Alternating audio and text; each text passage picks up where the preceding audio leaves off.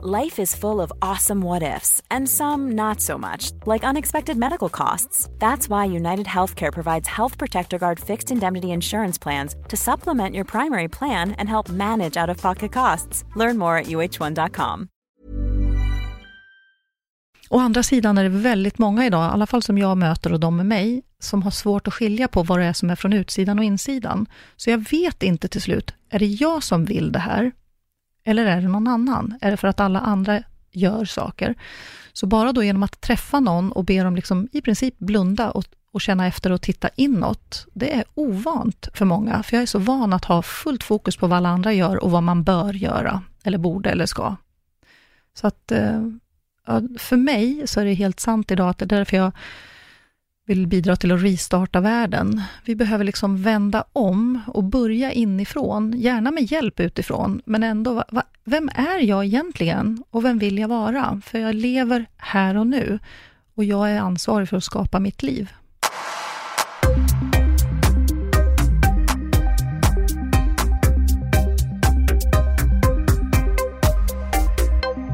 Susanne Björklund, välkommen till Öppet sinne. Tackar. Du, eh, det här är en eh, ganska otrolig resa på något sätt, för att du och jag lärde känna varandra för, vi låter bara definitionen för väldigt länge sedan, mm. tala sitt tydliga språk. Mm. Väldigt länge sedan. Ja, nej, men jag jobbade på Sats, du jobbade på Sats och eh, ja, mm. därigenom lärde vi att känna varandra. Sen har ju verkligen våra vägar gått åt två otroligt olika håll, och, men du är kvar lite på Sats, eller har jag fel? Du har fel rätt. Jag har gjort comeback förra okay. veckan efter sju års uppehåll. Ja, för jag såg någon bild nyligen, det var det jag reagerade på. Ja. Hur känns det att göra comeback på, på Sats? Jag har inte bestämt mig än. Nej. Men det är att köra klasser, det är det jag gör. Så att jag kommer in i ett litet format, där det började egentligen. Mm. Och det är en passion jag har. Sen vet jag inte, i och med att Sats var min arbetsgivare så länge, så vet jag inte riktigt min plats än. Det är svårt att komma in liksom från början, jag var en av de som faktiskt roddade hela mm. skeppet ett tag. Så jag mm. vet inte, men klasserna är fantastiska. Jag har haft den fjärde idag, så att jag är väldigt nybörjare. Kul. Vilka mm. klasser är du håller i nu? För mitt minne var ju att du höll allt. Ja, så var det förr. Mm. Och nu är jag väldigt sådär picky, så nu väljer jag det som är extra bra för mig, i min ålder, mm. i mitt liv, i min kropp. Så att nu är det de som är i den här varma salen, hot-klasser. Okay. Så det är lite långsammare tempo, gillar jag, och i varm sal. För det är faktiskt en grej som jag, jag vet även att vår gemensamma vän eh, Torgny, mm. vi pratade ju om långsamma rörelser mm. och jag vet att du håller också på med långsamma rörelser. Så jag tycker vi kan börja bara där. Ja. Vad, vad är det och vad är det du gör och eh, varför gör vi långsamma rörelser? Just det. Varför jag gör långsamma rörelser, det är ju, för nu sa du vår gemensamma vän Torgny, vi mm. har gått eh, samma utbildning och det är också en utbildning som jag nu utbildar i, eh, i förändring och utvecklingsprocesser, kommunikologi. Och inom kommunikologi, där, eh, i det här kunskapsområdet handlar om just förändring och utvecklingsprocesser av människor. För, för, för, att kunna förändras och förstå sig själv, så har det liksom inte bara med intellektet att göra, utan det har med hela nervsystemet och det vi gör. Allt liv är i rörelse, pratar vi om. Och då vet vi att om man ska omprogrammera nervsystemet, om man ska liksom få mer kontakt med sig själv, så är det bra att göra vissa saker långsamt. Du och jag som kommer från träningsbranschen, vi har ju ett inre stabiliserande muskelskikt, ett yttre som är det som ska hjälpa oss att röra på oss. Många har obalans och är liksom mer för att bli starka på utsidan och för i snabb och hård träning och rörelse. Och många är inte så starka på insidan. Så när vi snackar, eller jag, Torgny pratar för sig och jag för mig, när jag pratar om långsam rörelse, så är det just för att stärka det inre stabiliserande muskelskiktet. Att göra det långsamt, så att du hinner med att känna efter vad dina gränser är. Så inom den här träningen då, vi kallar det neuromotorisk stimulering, långsam träning, eller till och med jag har döpt det till slow motion training, för att vara lite trendig. Eh, då pushar vi inga gränser. Alltså inte pusha, pressa, utan vi, vi respekterar de gränser vi har i vårt system just nu. Så skruvar man lite på huvudet och så känner man att nu börjar liksom gränsen nås, då vänder vi varsamt. Så det är det där långsamma innanför gränser, att jag andas och därmed kan vara närvarande med mina sinnen och lägga märke till allt som händer.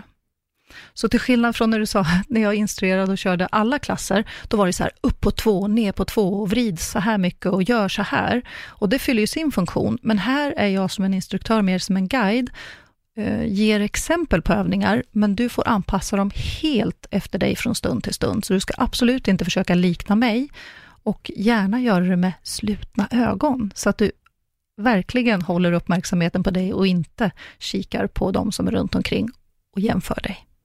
Mm. Apropå slutna ögon, jag höll ju på väldigt mycket med pilatesbollen. Ja, ja, just det. Mm. Och där var det också att det jag började göra lite var att om jag stod på den eller stod, stod på fötter eller knä, var att också börja blunda. Mm. För det tar ju bort hela liksom, perspektivet och det är väldigt lätt att ramla. Just. Och det vet jag var en utmaning. Bara att stå på ett ben mm. och blunda kan vara mm. otroligt utmanande. Mm. Men intressant med det här med, med lite slow motion, alltså med att jobba långsamt, för att jag snubblade över en kille som heter Andreo Spina, mm. som har, oh, jag glömmer alltid bort förkortningen, men hans eh, metod handlar också om att röra sig väldigt långsamt, mm. för att få upp eh, ja, men lederna. Just det. Eh, och där vet jag att när jag har gjort som axelövningar, att man lyfter händerna över huvudet och så roterar man väldigt, väldigt, väldigt, mm. väldigt långsamt. Där har jag kommit åt små saker som mm. jag inte kommer åt när man just gör det Nej. för snabbt. Just det. Och, och, det är lätt att tänka så här, ja men om det är långsam träning, jag menar det är ju inget nytt, de har hållit på med hur många tusentals år, tai chi, qigong mm. och annat. Det som, som eh, vi lär ut då inom, både då när, vi, när jag utbildar i kommunikologi och också i mina träningsformer, om man ska kalla det så, det är det här att absolut så är det det här som du säger, men man kan upptäcka någonting i kroppen, och kroppen hänger ihop med knoppen, vi är liksom ett system, så det är inte säkert att begränsningarna behöver vara rent att det är en muskel eller en led, utan väldigt många upptäcker mycket annat. För det är ju så, har du stukat foten, så behöver det inte bara vara i foten du har ont och problem, utan det kan ju leda till att ja, det blir ett stopp i magen, du kanske inte kan röra på dig, eller du kanske börjar bli deppig, eller någonting annat. Så det är det här att allt kan hända. Eh, får vi igång vårt system, som jag, eh, systemkroppen, alltså knoppen och det här som hänger ihop, så kan vi få tillgång till de resurser som egentligen finns i kroppen. Funktioner som är egentligen naturliga, men som kanske av någon anledning har stannat till. Mm. Mm. För det där är någonting som kunde slå lite knut på min hjärna. Mm. Det var lite det här, har jag ont för att det är ett problem med muskeln, eller har jag ont för att jag väljer ja. att ha ont, eller ha en låsning, jag har haft lite problem. De som har lyssnat på podden har nog hört om mitt eh, högerben mm. och min högra sida. Och uh, det har absolut blivit bättre, men till slut började jag också tänka, fan bestämmer jag mig för att sitta med de här problemen eller inte? Just. Och, det Ja, hur, hur, hur kan man eh, komma på vad som är vad? Ja, hur, och, och sen är också frågan, behöver man komma på vad som är vad? Det kanske man behöver. Eller ska man ägna sig åt att undersöka hur lyckas jag eh, slippa det som jag inte vill ha kvar? Mm. Jag blir jättenyfiken när du säger din högra sida. Jag har missat de här poddarna. Då blir jag direkt så här, hmm, vad kan det vara? Nej, men jag har haft lite problem med knät. Det ja. började med att jag hade problem med knät. Mm. Um, och jag vet att på den tiden så, dels så gick jag hos naprapat. Jag har provat lite olika mm. då. då.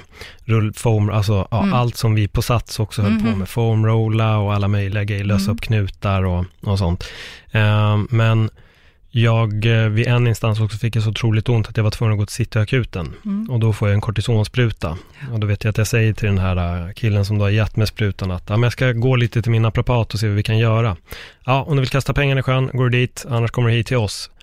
Och då var min tanke, fast vad har du gjort? Du har ju bara stuckit in en mm. spruta i mitt knä och sa hej då. Mm. Inget, ingen mer analys. Och, och det är någonting som jag har reagerat på väldigt mycket, att vi är väldigt duktiga på att hej, jag har ont i knät. Ja, men då tittar jag på ditt knä. Ja. Sen förstod jag att problemen låg också i mina fötter. Jag har förstått att det ligger uppe i sätet och jag tror att ursprungspunkten är nog sätet och höftkulan och mm. lite ljumsken. Att det är där jag har låsningar som har vridit ut min fot, som har gjort att jag har trampat snett och då får jag då såklart symptom knä. Mm. Att smärtan ligger där. Just. Men det tog tid för mig att förstå. Jag har gjort en, en självanalys av att jag har stått framför min spegel och tagit steg. Jag har känt på varenda muskel i benet. Hur går jag? Hur jobbar jag? Mm. Och bara försökt klura ut vad som är felet. Mm. Men jag har också insett att jag är ska säga spänd i vänster sida, mm. kort i höger. Mm. Så att så fort jag har börjat låsa upp mina låsningar i vänster sida så har det också blivit mycket, mycket lättare för höger sida att, att hänga med. Ja, det är sånt här spännande som, som jag mm. är jättenyfiken på. Jag har ju flera kollegor till mig då som arbetar i mitt nätverk och det eh, en man speciellt som jobbar likt mig, men ändå annorlunda, med resurser, alltså resurser i kroppen. En resurs kan ju vara att jag har kunskap, eller energi, eller kraft, eller eh, funktion, eller vad som helst. För någon är det pengar på kontot.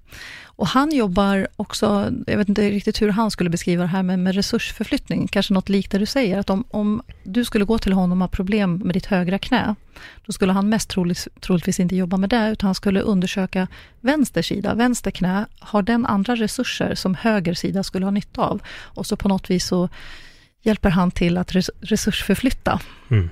Mm, så där, man kan göra på många sätt och många gånger, som du säger, så är det inte där vi har verken, det är ju inte det som är orsaken egentligen. Så det är det som är spännande. Nej, och det är det som är så otroligt lurigt tycker jag, för jag var hos, du vet nog vem Åsa Åman är, mm. som håller på med rolfing. Jag har varit hos henne där, mm. det öppnade också väldigt mycket tänk för mm. hur man ska jobba med kroppen. Hon har också för övrigt varit med i podden när vi har pratat om rolfing mm. och, och lite allt det här som vi pratar om nu.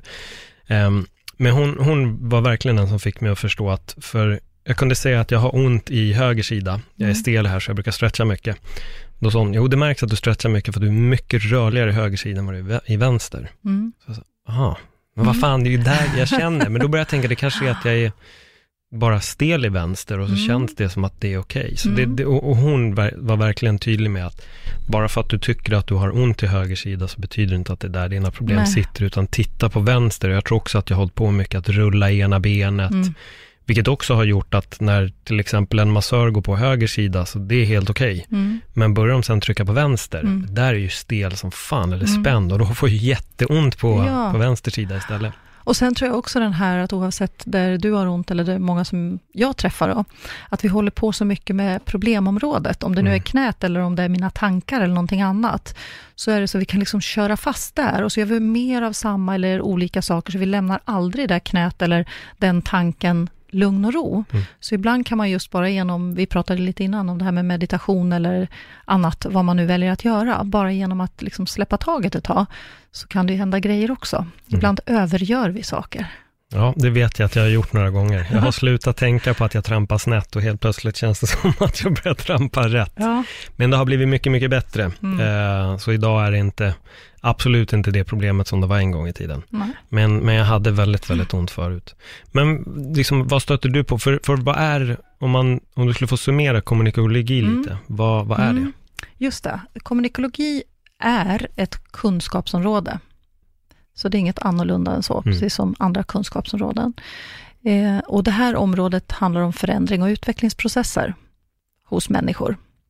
Eh, och sen då, det jag gör är att jag utbildar i kommunikologi, så att kommunikologi är ingen utbildning som många tror då, utan det är ett kunskapsområde. Och det är eh, utvecklat genom att de som har grundat kommunikologi gjorde jämförande studier av vad som är gemensamt när det gäller förändring och utvecklingsprocesser. Så de har liksom inte uppfunnit något nytt, utan om en människa vill, vill förändras, vad är kärn, kärnkompetenserna, eller vad är det som verkligen behövs eh, ta hänsyn till för att förändra sig? Till exempel, om jag vill förändras, så behöver jag ha förståelse för att det är jag som är ansvarig för mig. Mm. Det är svårt att ändra hela världen. Och det är ingen liksom, rocket science, det har många hört talas om. Och på ett liknande sätt då, så är hela det här materialet som vi lär ut inom kommunikologi, det är sådana eh, saker som kanske för någon är självklara och ändå inte. Och det här är en sammanfattning som enligt mig då är så genialisk, så det är så litet och lätt material, men användningsområdet är överallt där det finns människor. Så att det är, jag brukar säga så här, jag vet inte om det här kan ge mening, men det fanns en gång en herre som hette Carl von Linné. Har du hört talas om mm. den här storyn? Nej, inte den storyn. Nej. Han, om, här, nu är det min återberättelse, så det kanske inte, så jag ber om ursäkt till alla historiker. men han var ju verksam inom ett annat kunskapsområde, och det hette botanik, med växter. Mm. Han upptäckte att människor snackade om växter, men de förstod inte vilken växt pratar vi om. Så han gjorde en kategorisering på sitt sätt då, att det här kanske är buskar, det här är eh, träd, det här är den här typen utav, eh, ja, inte vet jag, snittblommor eller någonting vad han kan kalla dem. Så att när du och jag skulle prata sen, då visste vi direkt, aha, vi pratar om den busken som växer här eller där. Vi fick ett gemensamt språk. Så han uppfann inga nya växter, utan han gjorde en kategorisering. Detsamma gjorde utvecklarna till kommunikologi inom beteendevetenskap, olika livsområden också för människor. Alltså vad är det som är gemensamt? Så det finns ingenting nytt där, men det är ett fantastiskt material, eh, resultatet av de här studierna de gjorde, då, som hjälper oss människor, de som jag träffar och alla vi som är verksamma på olika sätt och har gått utbildning i kommunikologi. Att mm. hjälpa människor att sortera upp vad något består av och sen då åstadkomma förändring. Mm. Mm. Jag tycker du sa en sån himla bra grej där. Lite det här med att förändra andra eller förändra världen istället mm. för att förändra sig själv. Mm. Det känns som att vi är experter på att peka på alla andra och vad alla andra ska göra istället för att peka på sig själv. Mm. Eh, vad, vad tror du är som gör att vi är så benägna att göra det? Jag tror att det är flera. Jag träffar ju väldigt många som gärna börjar där mm. med att det är andras, det är arbetsplatsen eller chefen eller barnen eller mannen eller någonting. Jag tror att det både handlar om att det skulle vara det är enklare att skylla på andra. Andra gör så också. Det är så vårt samhälle ser ut mycket. Man skyller hit och dit. Eh, och sen så tror jag att det är få som faktiskt förstår att jag kan ta ansvar själv. Jag kan välja själv. Det kan kosta på, för jag kanske behöver byta arbetsplats eller byta vem jag vaknar med på morgonen. Men det är faktiskt jag och ingen annan som är ansvarig för mig. Så lite lathet, lite rädslor, tror jag. Mm. Mm. vi är vanemänniskor också, vi går ju ofta liksom kvar där vi är. Ja. Det, det här är nog något gammalt, eller något så amerikanskt, för jag har aldrig hört det på det svenska, men det var i en film så säger han, så fort du pekar på någon så har du tre fingrar som pekar tillbaks. Mm, precis. Jag tycker den var klockren. Ja, och har man den med sig överhuvudtaget, jag menar, jag kan ju bara ta, jag är fyrabarnsmamma. Mm hur många gånger jag kan försöka tillrättavisa mina barn och då vet jag ändå någonting om det här och står och utbildar och, och, hjälper människor att sortera upp. Och ändå hur jag kan tycka att det är dem, eller deras orsak, fel, att mm. jag inte liksom får lugn och ro hemma. Och för att de låter, men det är som att alla ska inte plisa mig, mm. utan om jag behöver lugn och ro, ja men då får väl jag också gå någon annanstans. Vi lever där allihopa. Mm. mm. Så att det, är, det är lätt att halka in där att bara alla andra kunde. Men det kan jag verkligen tänka mig. Och ehm, ja, vi, alltså jag tror också att man, många är nog väldigt rädda för att börja i det, för det handlar ju också om att titta på sig själv, mm. och det var mm. lite det vi också pratade om innan vi, vi började podda, att verkligen våga eh, blicka inåt. Jag tyckte du sa en ganska intressant grej, vad det var det här med att blunda och titta in. Mm. Vad, vad, är det för, för, som ni gör? Ja, just det, som vi gör, som jag försöker hjälpa till med, för nu, nu pratade vi kommunikologi och det är mm. en sak av det jag gör, att jag utbildar i kommunikologi. Jag jobbar ju med förändringsarbete, både ute i organisationer och med barn och allt tänkbart. Och det jag försöker göra, oavsett om man ska blunda eller inte, det är just att undersöka, vad vill jag? Vem vill jag vara? Vem är jag just nu och vad skulle jag önska? Och eh, ibland så kan det underlätta, till exempel som jag sa när vi, om jag gör det genom träning, att man blundar och verkligen lägger märke till, hur känns det för mig? Eh, och jag tror, och det här blir väldigt konstigt nu Paul, för nu sitter vi här och poddar, och podd är väl en del av den här utvecklingen som är idag med sociala medier och annat, som är fantastiskt å ena sidan, för vi kan lyssna och se vad andra gör och hur andra har och få bra tips och idéer. Å andra sidan är det väldigt många idag, i alla fall som jag möter och de med mig, som har svårt att skilja på vad det är som är från utsidan och insidan. Så jag vet inte till slut, är det jag som vill det här? Eller är det någon annan? Är det för att alla andra gör saker? Så bara då genom att träffa någon och be dem liksom i princip blunda och, och känna efter och titta inåt, det är ovant för många, för jag är så van att ha fullt fokus på vad alla andra gör och vad man bör göra, eller borde eller ska. Så att eh, för mig så är det helt sant idag, att det är därför jag vill bidra till att restarta världen. Vi behöver liksom vända om och börja inifrån, gärna med hjälp utifrån, men ändå, va, vem är jag egentligen och vem vill jag vara? För jag lever här och nu och jag är ansvarig för att skapa mitt liv. Mm. Och du har ju precis startat ett företag som heter just Restart ja. också där konceptet är precis det du sa. Mm. Um, vad, vad, har, hur har reaktionen varit och uh, hur svårt skulle du säga är det för vissa att påbörja en omstart, en restart? För vissa är det jättesvårt och för väldigt många så blir det enkelt när de upptäcker att man gör en liten skillnad och så gör en stor liksom får man en stor effekt av det och då blir det lättare. För det är just den här, jag, jag tänker så här, det jag gör just nu, det är att jag försöker göra liknelser som är där vi är. Och det är därför Restart tycker jag är så klockrent, för att de flesta har ju en mobiltelefon eller en dator eller någonting. Och det är inget konstigt att vi lägger den på laddning på natten, kommer en programuppdatering så uppdaterar vi och så ibland är det fullt, då måste vi rensa hårddisken och vi liksom håller på och flyttar om appar. Men med oss själva så tror vi liksom inte att vi behöver starta om, utan vi kör på, kör på, kör på, så kanske halvladdar oss lite ibland och så bara trycker in nytt och nytt och nytt. Och det är därför jag tycker Restart är så himla bra, för att, alltså som namn, för att verkligen säga så, vi behöver också starta om. Eh, och då kan det vara så att man behöver programuppdatera, man kanske behöver ta en stund där man inte tittar på någonting annat, utan bara tittar inåt.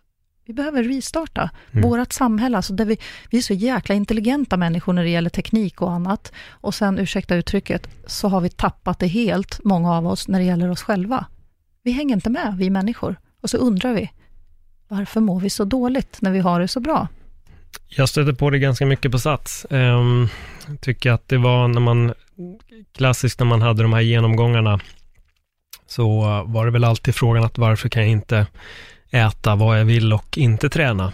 Mm. Uh, och då frågade jag oftast ganska många, eller jag frågade alla, var alltid frågan att, uh, vad jobbar du med?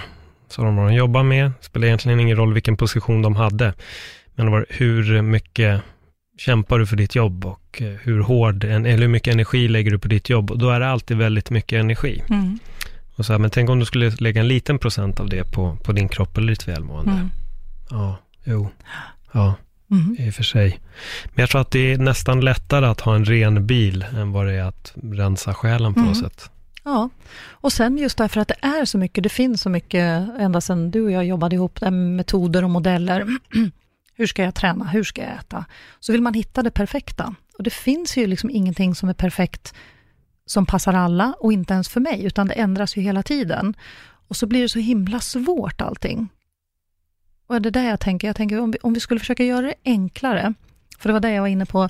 En del människor säger så här, hur kan vi, framförallt då i Sverige, om jag håller mig här bara, vi skulle kunna flytta det längre bort, men hur kan det vara så många som mår dåligt när vi har det så bra?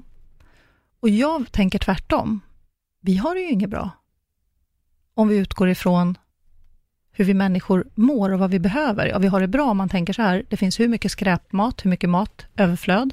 Det finns hur mycket hjälpmedel som helst för att vi ska sitta bra och inte behöva röra oss och åka hiss och annat.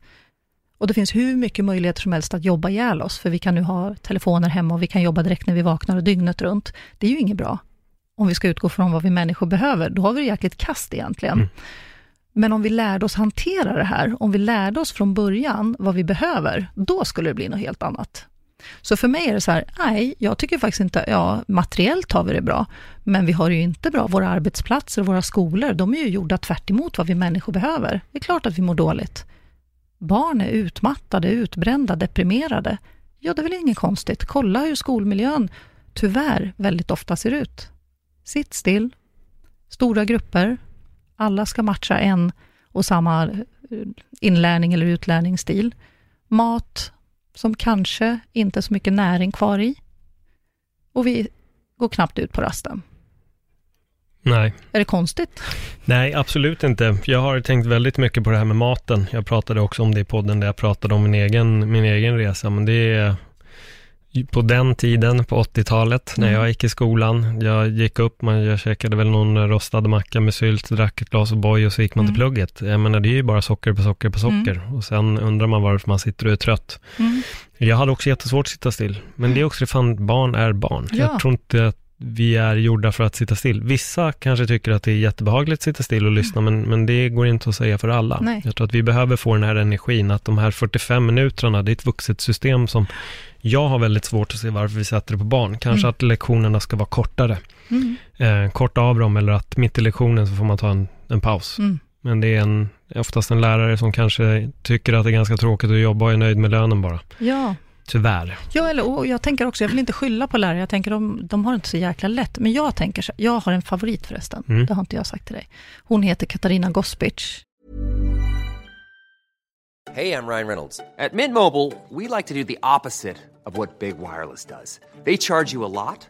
we charge you a little. So naturally, when they announced they'd be raising their prices due to inflation, we decided to deflate our prices due to not hating you. That's right. We're cutting the price of Mint Unlimited from $30 a month to just $15 a month. Give it a try at mintmobile.com slash switch. $45 upfront for three months plus taxes and fees. Promote for new customers for limited time. Unlimited more than 40 gigabytes per month. Slows. Full terms at mintmobile.com. Quality sleep is essential. That's why the Sleep Number Smart Bed is designed for your ever evolving sleep needs. Need a bed that's firmer or softer on either side? Helps you sleep at a comfortable temperature? Sleep Number Smart Beds let you individualize your comfort so you sleep better together. JD Power ranks Sleep Number number 1 in customer satisfaction with mattresses purchased in-store. And now, save 50% on the Sleep Number limited edition Smart Bed for a limited time. For JD Power 2023 award information, visit jdpower.com/awards. Only at a Sleep Number store or sleepnumber.com. Hon är hjärnforskare, en enligt mig ung snygg tjej som snackar så att jag fattar hjärnan och jag gillar ju hjärnan för den hänger ihop med människor. Och hon och jag, jag hörde, hon var med i någon annan podd. Och då var det någon fråga så här, vad skulle du göra om du blev president över världen eller någonting liknande. Och när jag hörde vad hon beskrev, så beskrev hon detsamma, fast med sina ord, som jag också vill och tycker. Och båda har, delar uppmärksamheten om att vi kan börja med skolan, även om vi alla människor är viktiga. Men vi har ju skolplikt i Sverige, så alla ska ju vara där, är tanken i alla fall, i nio år. Tänk om vi lärde våra barn, det här med restart som jag pratar om, att de fick lära sig, för vi kan inte sätta liksom all Mm, förhoppning eller krav på föräldrar, för vi har inte fått den här utbildningen. Men om vi i alla fall börjar i skolan, så har vi nio år på oss att lära dem om hur en människa fungerar och vad vi behöver. Vi behöver äta näring och så ger vi dem näring, schysst och prova olika saker. Vi behöver rörelse. Jag tror att nu finns det forskning på allt, allt, mm. allt. En någon säger att man ska, kan inte hålla koncentration mer än 22 minuter och någon säger mer. Ja, men om vi vet det, då gör vi precis det som de flesta behöver. Vi vet att några kan sitta still och några inte. Men då gör vi klassrum som är varierade. Små, små grupper och sen så, ja, vi vet att ja, men människor börjar eh, hålla på mer med sociala medier och annat, ja men då behöver vi i skolan ha en miljö där vi kanske inte håller på så mycket med det, utan att vi får umgås och vara nära och få beröring och allting. Så skapar vi en skola där vi lär människor om människor. Och så lite matte och lite annat också, men det kanske kan vara sekundärt tycker jag, men det tycker inte andra. Då har vi nio år på oss, liksom, så våra barn i alla fall, de kan lära sig det som vi kanske aldrig riktigt lärde oss. Då kan vi börja snacka om att vi kanske kan få det ännu bättre. Så tänker jag. Ja, jag är verkligen benägen att, att hålla med, för jag har ganska starka åsikter. I alla fall om min skolgång. Jag ska ja. absolut inte uttala mig hur, hur det ser ut nu, men, men jag gillar det här med koncentrationsspannet, mm. för det är lite inne på det jag sa, att kanske man ska ha lektioner som är halva tiden mm. istället för 45 minuter. För mitt minne var att jag hade jättesvårt att vara fokuserad i de här 42 mm. minuterna, jag kunde väl tycka att passion och engagemang från många, i alla fall när jag var där, det var, ja, den var inte speciellt mm. hög alltså. Um, men och vet du, vi har en gemensam kollega som gör något jättebra idag. Vem då? Han har blivit prins i Sverige. Och det är? Prins Daniel. Jaha, ja, ja, ja, Generation ja, Pepp. Just det, just det. Och jag tänker att människor som då har lite inflytande sådär, han kommer ju från vår bransch från början, mm. vi var ju kollegor att de då ser till att det ska liksom vara, nu är det en futt, tycker jag, det är liksom för lite. Det handlar om några rörelsetimmar i veckan. Jag tycker att det ska vara varje dag, och inte idrott snackar inte jag om, jag snackar mm. om rörelse. Men de gör ju det här. Och jag älskar när, när människor som har en påverkan faktiskt liksom ruskar om och säger så här, kom igen nu. Och så går vi i alla fall ut och hjälper barnen. Verkligen. Eh, jag vill bara lite det här, för att jag vet också att det var någon skola här i Sverige som eh, ville få eleverna att meditera. Mm. Och så fick de motstånd mm. av eh, vissa frikristna då, mm. som tyckte att det ska inte mediteras, för de var rädda för att de skulle bli påverkade av mm. eh, ja, någon annan gud, eller vad det nu ska vara. Eh, din reaktion när du hörde om det här? Jag blir inte förvånad, för vi människor lever ju med förutfattade meningar och rädslor. Mm. Så jag tänker att de kanske jag, jag, har inte, jag har inte läst in mig på hela den, men jag vet ju någonting om dem och jag vet också vad vår vän Torgny försökte göra. Och jag tänker att vi behöver vara mycket noggrannare när vi berättar om syftet med att vi gör någonting. Så att de som har rädslor eller någonting annat kan bli trygga då i, aha, det här kanske då hade med hjärnan och koncentration att göra, att det här skulle vara bra för deras barn och deras utveckling och verkligen sätta ramen så att de visste att vi gör det i det här syftet och så här kommer det gå till. Det är tio minuter där de kommer få, ja, vad de nu skulle få göra, lyssna på någonting eller titta. Då, men många gånger så har vi liksom så bråttom till görandet och då är det lätt att bedöma och döma, för då kanske jag har hört någonting som är sant för mig. Och lever jag i en tro då och tror att människor som gör någonting som kallas meditation, då påkallar man någon annan högre makt eller någonting. Ja, men då måste vi respektera att de tror det. Så jag tänker att det handlar om tydliggör intentionen ordentligt. Låt människor ställa frågor. Sätt en supertydlig ram. Så här kommer det vara. Mm. Och sen tror jag att vi måste låta människor välja. För någon kommer inte vilja det här och då tycker jag att då ska i alla fall de som vill få möjlighet när vi vet att någonting är så bra. Och så kanske man testar och så märker man att det var inget farligt. Så att jag är inte förvånad. Jag önskar att det skulle vara annorlunda, men jag är inte ett dugg förvånad, för det är så vi människor är. Nej, jag är inte heller paff och jag, jag är med dig på, det, på den mm. linjen också, att låt de som vill mm. göra det, mm. göra det och mm. de andra får väl sitta eller stå mm. eller göra någonting annat Just. bara. Jag vet inte varför man måste utesluta allt bara Nej. för att några tycker att det är skrämmande. Men samtidigt tycker jag också att det här på något sätt, det är lite obehagliga med med människor, att vissa kan ha en åsikt om det här med att ingenting går. Och mm. jag tycker att Tony Robinson sa en ganska bra grej när folk har sagt, jag har provat allt. Han bara, vad bra, då är du expert på området, vad funkar? Mm. Mm. Och de menar då, jag har testat allt, ingenting funkar. Nej, men då har du inte provat allt. Nej. Vi är så benägna att ge upp. Mm. Hur, hur får vi folk att inte ge upp? Hur får vi folk att inte mm. ge upp? Eller om någon sitter framför dig och kommer mm. med de här påståenden och bara är redo att ge upp. Mm. Jag skulle säga så här, jag är ju, nu kanske jag är fel person på att fråga, för jag skulle säga så här, om den personen vill ge upp, så är det upp till den. Mm. Jag, jag tvingar sällan människor, eller tjatar eller gnatar, utan då för, jag skulle nog, om någon då säger, nej men det går inte, okej, okay, då skulle jag säga, så jag hör vad du säger, men om det skulle gå, hur skulle du då vilja att det skulle vara? Mm. Då skulle jag dra det kanske till lite fantasi och lite så. Så får man dra med, ja, men jag vet att det inte går. Det här vet jag, jag vet inte om du har hört, eh, hört talas om, bland annat Kjell Enhager jobbar mycket med det, och min vän Lasse Evertsson. Just det här, men om det var möjligt, för då lämnar man sig själv så här, jag vet att det inte går, men om det var möjligt skulle det vara så här. Då kan det vara så att man öppnar sitt sinne. Mm. Eh, och sen så annars brukar jag just bara vara så här, men är du nöjd där du är då? Är, är det så här du vill ha det? Nej, du vill någonting annat. Och då skulle jag lägga uppmärksamheten på, vad är det då du önskar? Vad är det som ska vara annorlunda? Och så kanske hitta någon annan väg däråt då. Mm. Men om människan vill vara där den är, ja, då, får den, då finns det andra jag vill jobba med i alla fall. Och hjälpa. Nej men absolut, mm. så är det definitivt. Jag tror bara lite de här små, det handlar ju om mindset, mm. att göra de här små, ja, små, ja. små förändringarna. Eh, det här är också en grej som jag nämnt i podden flera gånger, men när jag jobbade på Sats, mm. så du vet ju hur det är när man bokar upp PT-kunder och så råkar man boka upp för många på rad. Och så sitter man med bara någon minut, enstaka minut till paus. Och jag vet att jag var alltid så stressad över den minuten. Oh, en minut ska ut igen, om en minut ska ut igen. Jobbigt. Men jag ändrade på det där och tänkte att jag har en minut på mig att inte göra något. Mm. Jag har en, en minut på mig att inte tänka på någonting. Jag kan bara sitta här i en hel minut. Helt plötsligt blev den minuten jättelång. Ja. Och gav mig jätte, jättemycket energi. Mm. Vilket jag tyckte var fantastiskt. Mm. Att kunna bara göra den lilla, lilla förändringen. Mm. Har, du, har du några sådana fler tips med enkla sätt på hur man kan ändra sitt mindset? Om det är något som du stöter på rätt ofta kanske, eller vad det nu ska vara. Att ändra sitt mindset. Jag jobbar ju sällan med några så här små korta saker, även om det kan gå väldigt mm. fort. Men jag tänker, jag tänker väl snarare på liksom vad är grundinställningen? Det är ju mer den, det du är inne på mm. nu, det här som någon kanske ska säga, är glaset halvtomt eller halvfullt eller någonting. Det är ju mycket överhuvudtaget att, så här, vad, vad ja, jag lägger ju min uppmärksamhet på vad är det jag önskar, det är där jag börjar överhuvudtaget. Så att, jag tror inte jag har några sådana här quick fix-lösningar direkt. Det jag tycker är spännande, jag tror till och med att jag har ett sånt armband på mig idag, Eh, det beror på.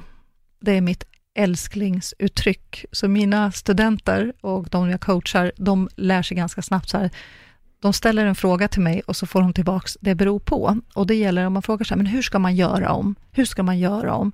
Hur löser man det här? Och då, jag kan liksom inte svara annat än det beror ju på. För allting beror ju på vad, vilken person, vilken situation, vilken intention, vad man vill. Så jag kan liksom inte se en lösning på allting. Eh, man brukar prata om så här att eh, när jag jobbar med människor, och även ute i stora organisationer, så kommer man ofta till mig för att man vill prata om någonting, man har en konflikt eller något annat, man bråkar på beteendenivå. Han gör så, och hon gör så, de ställer inte kaffekopparna här och de kommer för sent eller någonting.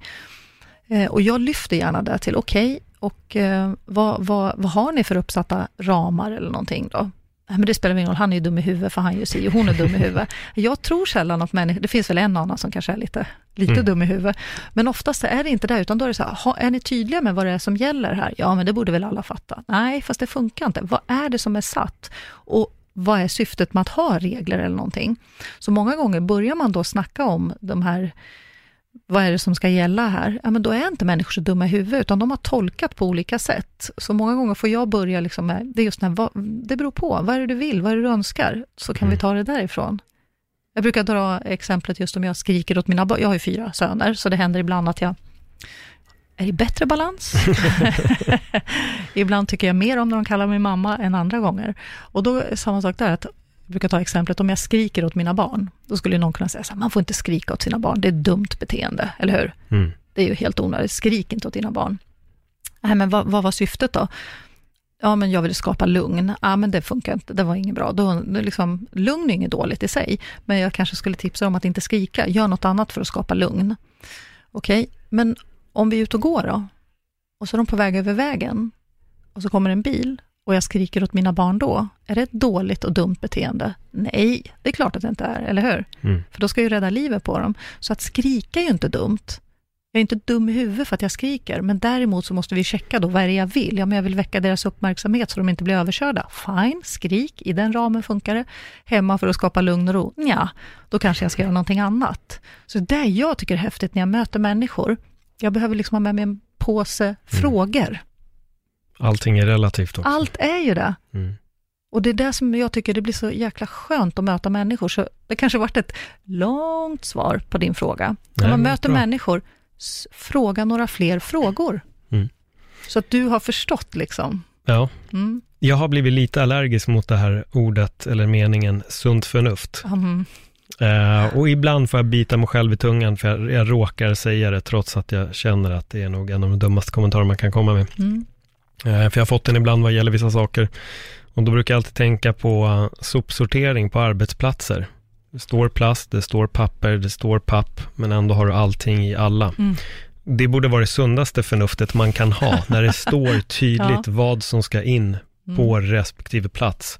Men mm. ändå får inte folk ihop den. Så jag brukar alltid tänka på den när någon säger till mm. mig att med sunt förnuft, mm. så fast vi får det bevisat. Ja, och vad, och vad är sunt? Precis, vad är? Det, det är verkligen upp, det är åskådarens eh, ögon eller öron, ja. får man väl säga vad sunt förnuft är. Och det är det här, du frågade förut vad det är jag håller på med. Eh, jag, inom kommunikologi så säger vi eh, att vår definition, ingen behöver ju hålla med om det här, men att kommunikation, det är allt som vi människor gör och upplever är kommunikation. Så vi definierar, så det är ett ganska vitt område, det är ett ganska stort område. Och då till exempel en sån sak som bara ord, det är många som säger så men du hörde väl vad jag sa? Eller till och med, det står ju till och med plast här, eller någonting mm. annat. Och just det, varenda ord kan ju betyda olika saker för oss människor. Så att det finns ett ord i grund och botten, men sen använder man ju liksom ordet på olika sätt. Och jag brukar dra exemplet, hemma hos mig då, då det blir lätt att jag drar hemma exempel, men jag har ju två sjuåriga killar och så en 16-åring och en 19-åring. Och tänk tanken att jag ikväll när jag kommer hem nu här och så sitter vi och käkar middag och så säger jag så här, vi ska skaffa katt. Då tänker många så här, ja vad roligt. Ja men vänta nu, vad skulle mina småkillar kunna tänka om jag säger vi ska skaffa katt? Vad tror du Paul? Ja, en kanske vill och en kanske inte vill. Ja, men vad tror du om att katt är? Vad betyder ordet katt för dem? Ett gosedjur. Ett gosedjur eller en liten mjau, mm. en sån som ska ha en kattlåda. Mm. Min 16-åring då, som du pratade lite om dig förut. Jag, jag, tänker att Viggo, det finns vissa likheter mellan er. Han är liksom, det är mycket aktivitet i kroppen, nyfiken och annat. Och så en 16-åring idag, nu vet jag inte ens, nu kanske jag är efter min tid här, men vad skulle katt kunna betyda för dem? Eh, massa hår. Ja, massa hår. Det är då inte det jag tänkte. Ja, det tänker jag på. Det är mamma som tänker. Det är därför vi aldrig kommer skatta, Det är för att vi, jag är jämnare ålder till dig än dina barn. Just det. Jag, jag tänker hår, killarna tänker gos, liksom Mm. en gos, ett husdjur. Men vad tänker 16-åringen? Vad kan katt vara ett ord för? Som man kan kanske tjej, experimentera. är det så du tänker på eller? Ja, ah, det tänkte jag inte, men det, vi tar Nej, den. Ja, Han okej. tänker ka- katt som tjej. Ja, det är ett slanguttryck Ja. som vissa använder sig Ja. utav. Det fick jag höra från mina söner en dag. Mamma, du är katt. Ja, ja, En snygg tjej. ja precis. Då säger vi så. Viggo skulle säga snygg tjej då. Mm, Nu tror jag inte det, för det är Wilmer som är 19. Det är han som skulle tänka på katt eh, som snygg tjej. Han bara, wow, äntligen ska Mm. jag få träffa en snygg tjej. Men Viggo, tänkte jag då, 16-åringen, som är lite så här, i den åldern är ju många nyfikna. Jag har hört att det finns vissa droger man kallar katt. Eh, det gör det säkert, Mm. men den har jag missat. Ja, Ja. det säger mina studenter i alla fall. Så då skulle vi alltså kunna sitta vid middagsbordet och tycka att jag är tydlig i min kommunikation eller någonting annat med människor, det här med sunt förnuft eller vad det är. Och jag säger att vi ska skaffa katt, varav två då tror att vi ska skaffa husdjur, en tror att vi ska skaffa en snygg tjej och den tredje tror att vi ska droga tillsammans. Mm. Och jag eh, lurar dem bara. så att det är så spännande det här med ords betydelse. Att ja, men det står plast, ja men för någon det betyder det inte att jag ska lägga plastet där. Nej. Jag kanske tänker att jag lägger det i soptunnan och sen är det någon annan som har det ansvaret som kommer och sorterar. Mm. Det är ganska roligt när du tar upp det här, för det var en eh, tjejkompis till mig som berättade om sin kompis som hade fått ett sms från en kille och han var så otrevlig för han hade messat Hej, vad gör du? Superotrevlig och då, då frågade jag henne, men hur vet du att han inte ställde frågan Hej, vad Mm. gör du? Mm. Men det är också att tolka text. Vi är Ja. experter på att misstolka text. Alla mejl och sms, om vi inte lägger in 15 stycken emojis efter varje mening, då tror man att någon är arg. Så det, där har vi också verkligen det här med hur språk kan upplevas väldigt olika Mm. när det blir text. Precis. Så vissa saker, det är bara låt bli och texta om det. Mm. Och ändå kan det ju bli som sagt, var hemma hos oss textar vi inte runt matbordet, utan vi sitter och pratar och ändå skulle det kunna bli eh, Missförstånd. missförstånd. Så det där, alltså jag älskar det här med kommunikation och ord och leka med ord och se vad som händer. Eh, och framförallt då för att det också kan ge så stor mening sen i vissa sammanhang när, när människor verkligen förstår att aha, alla medarbetare är inte dumma i huvudet. Det är vi som Mm. behöver vara tydligare. Nej men verkligen, och det, jag tycker det är intressant det du tar upp, för det där är någonting som jag har stött på till och från med vissa personer som man har fört en konversation med, men de har uppfattat den på ett helt annat sätt, Mm. och gärna på, ett, på, något, på något negativt sätt. Mm. Speciellt vi som kommer från träningsbranschen, Mm. för oss är det väldigt lätt att prata om kroppar och mat och liksom gå upp och ner i vikt. Mm. Det är ingen konstighet, det är som väder och vind för oss. Mm. Men ibland när man för den dialogen med andra människor tycker de att man har ytligt tänk och ett, Mm. men nej, Nej. jag verkligen det. Jag bara, så här är det. Mm. Jag vet inte, för, för det är någonting som jag reagerar på. Folk, det är så otroligt känsligt att prata om kroppar. Ja. Kroppar, träning och allt som du säger. Det finns vissa uppfattningar, just som du säger, från, jag tror inte det bara har med oss att göra, men det är ju mycket sånt i media överhuvudtaget.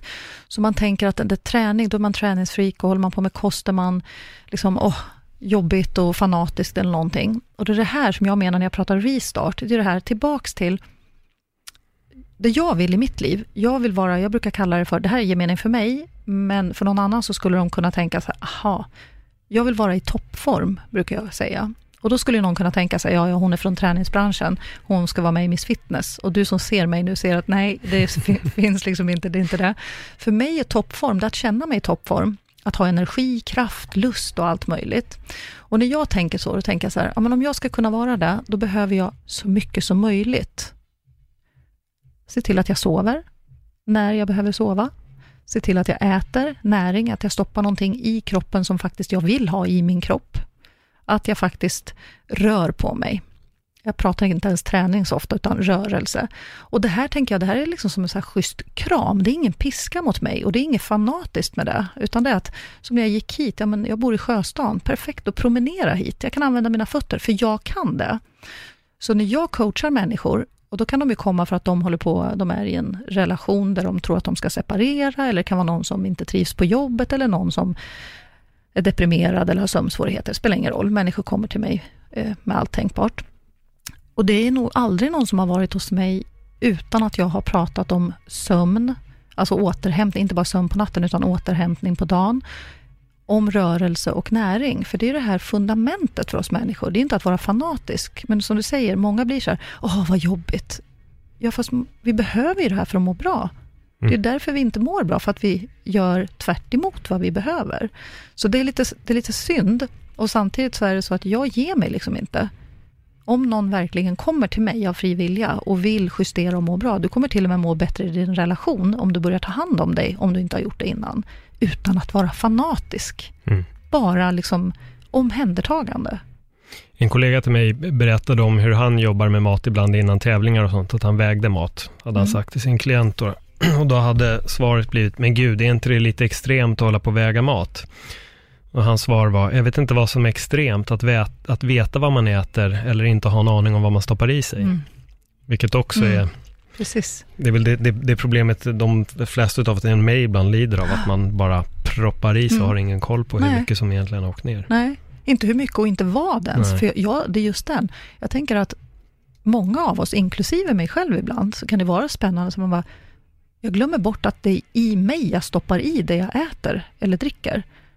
Som jag försöker få mina barn att förstå att dricka läsk enligt mig är galenskap. Mm. Jag bara, men ska ni dricka det där och stoppa det i er kropp? Och då kommer de och säger, men mamma, du dricker kaffe. Ja, men det är i alla fall lite bättre. Det finns forskning på kaffe nu. Jag vet, som gynnar. Du får skicka rapporterna Ja, till dina barn, precis. så får de studera. Precis. Så, och sen är det liksom lagom, kroppen, eh, vi har väl, jag vet inte om Jill jobbade på Sats när du jobbade där, Ja, Holmström. absolut. Hon har också varit med i podden. Ja, Jill är min favorit. Henne har jag Mm. ofta med i mina utbildningar, för att hon avdramatiserar just det här vågät. Och det är just den att vi har ju ändå någon slags, om vi ska lita på henne, och hon talar ju inte bara för sig, utan för de forskare och annat, vi har ju någon så här 80-20. Mm. Så om vi ser till att fylla på med bra grejer, så har vi faktiskt kapacitet att fylla på med lite, som jag gör då, choklad och, och kaffe också. Kroppen pallar med det. Så är det. Jag gör det i alla fall någon dag i veckan. Då Ja. åker den ner väldigt, väldigt mycket. Ja. Men bara inte varje dag i veckan. Nej, precis. Så jag gillar lite hennes procentsats, Mm. 80-20. Mm. Ehm, jag tänker lite för att eh, avrunda podden, Mm. så eh, får du lite en möjlighet att eh, skicka ut något litet tips eller någon eh, form av guidning här. Om vi säger Mm. att det är någon som kanske sitter och känner att jag är inte riktigt på rätt plats i livet och jag vill göra någon Mm. form av förändring. Mm. Just det. Ehm, och jag ska välja en sak. Och det är framförallt att separera görande med varande. Så att det som är viktigt, tycker jag, för vem som helst att tänka på, det är hur jag önskar ha det. Alltså inte vad jag önskar göra, utan vill jag, behöver jag ha mer lugn, kraft, energi, lust? Vad är det jag saknar i livet? Alltså vilka tillstånd skulle jag vilja vara i oftare? Att jag börjar fundera där och släpper liksom trycket på allt det här. För många tänker att jag måste göra, jag borde träna mer, jag borde göra det här, göra det här och jag ska springa tjejmilen och jag ska göra. Det är så mycket görande, så att när människor kommer till mig och vi pratar om mål eller förändring, då, då tror de att det är att man ska göra mål, alltså görmål, verb. Medan jag pratar om vad vill du vara i för tillstånd? Om du då vill ha energi, vad behöver du då? Om du vill vara glad. Och så kan vi ta en resa för den här människan i, om jag nu vill, om jag tar ett bara, energi vill ju många ha.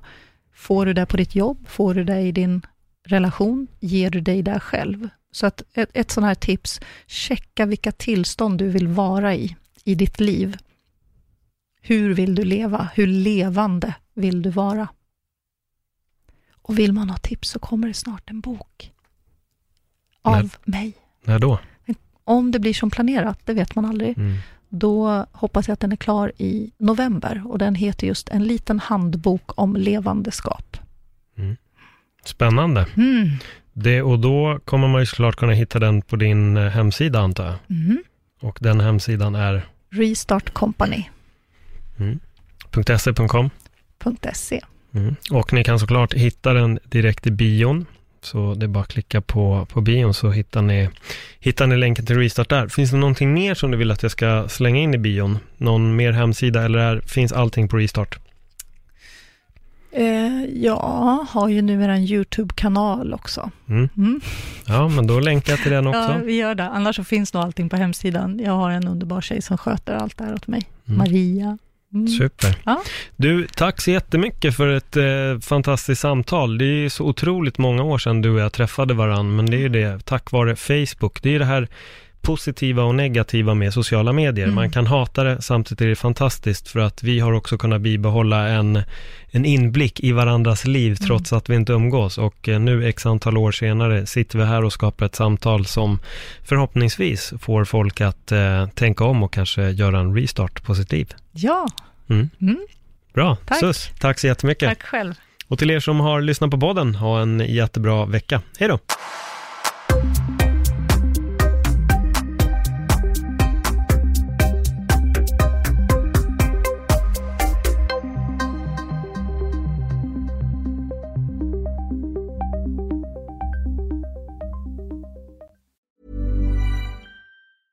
Mom deserves the best, and there's no better place to shop for Mother's Day than Whole Foods Market. They're your destination for unbeatable savings, from premium gifts to show-stopping flowers and irresistible desserts. Start by saving 33% with Prime on all body care and candles. Then get a 15-stem bunch of tulips for just $9.99 each with Prime. Round out Mom's menu with festive rosé, irresistible berry chantilly cake, and more special treats. Come celebrate Mother's Day at Whole Foods Market.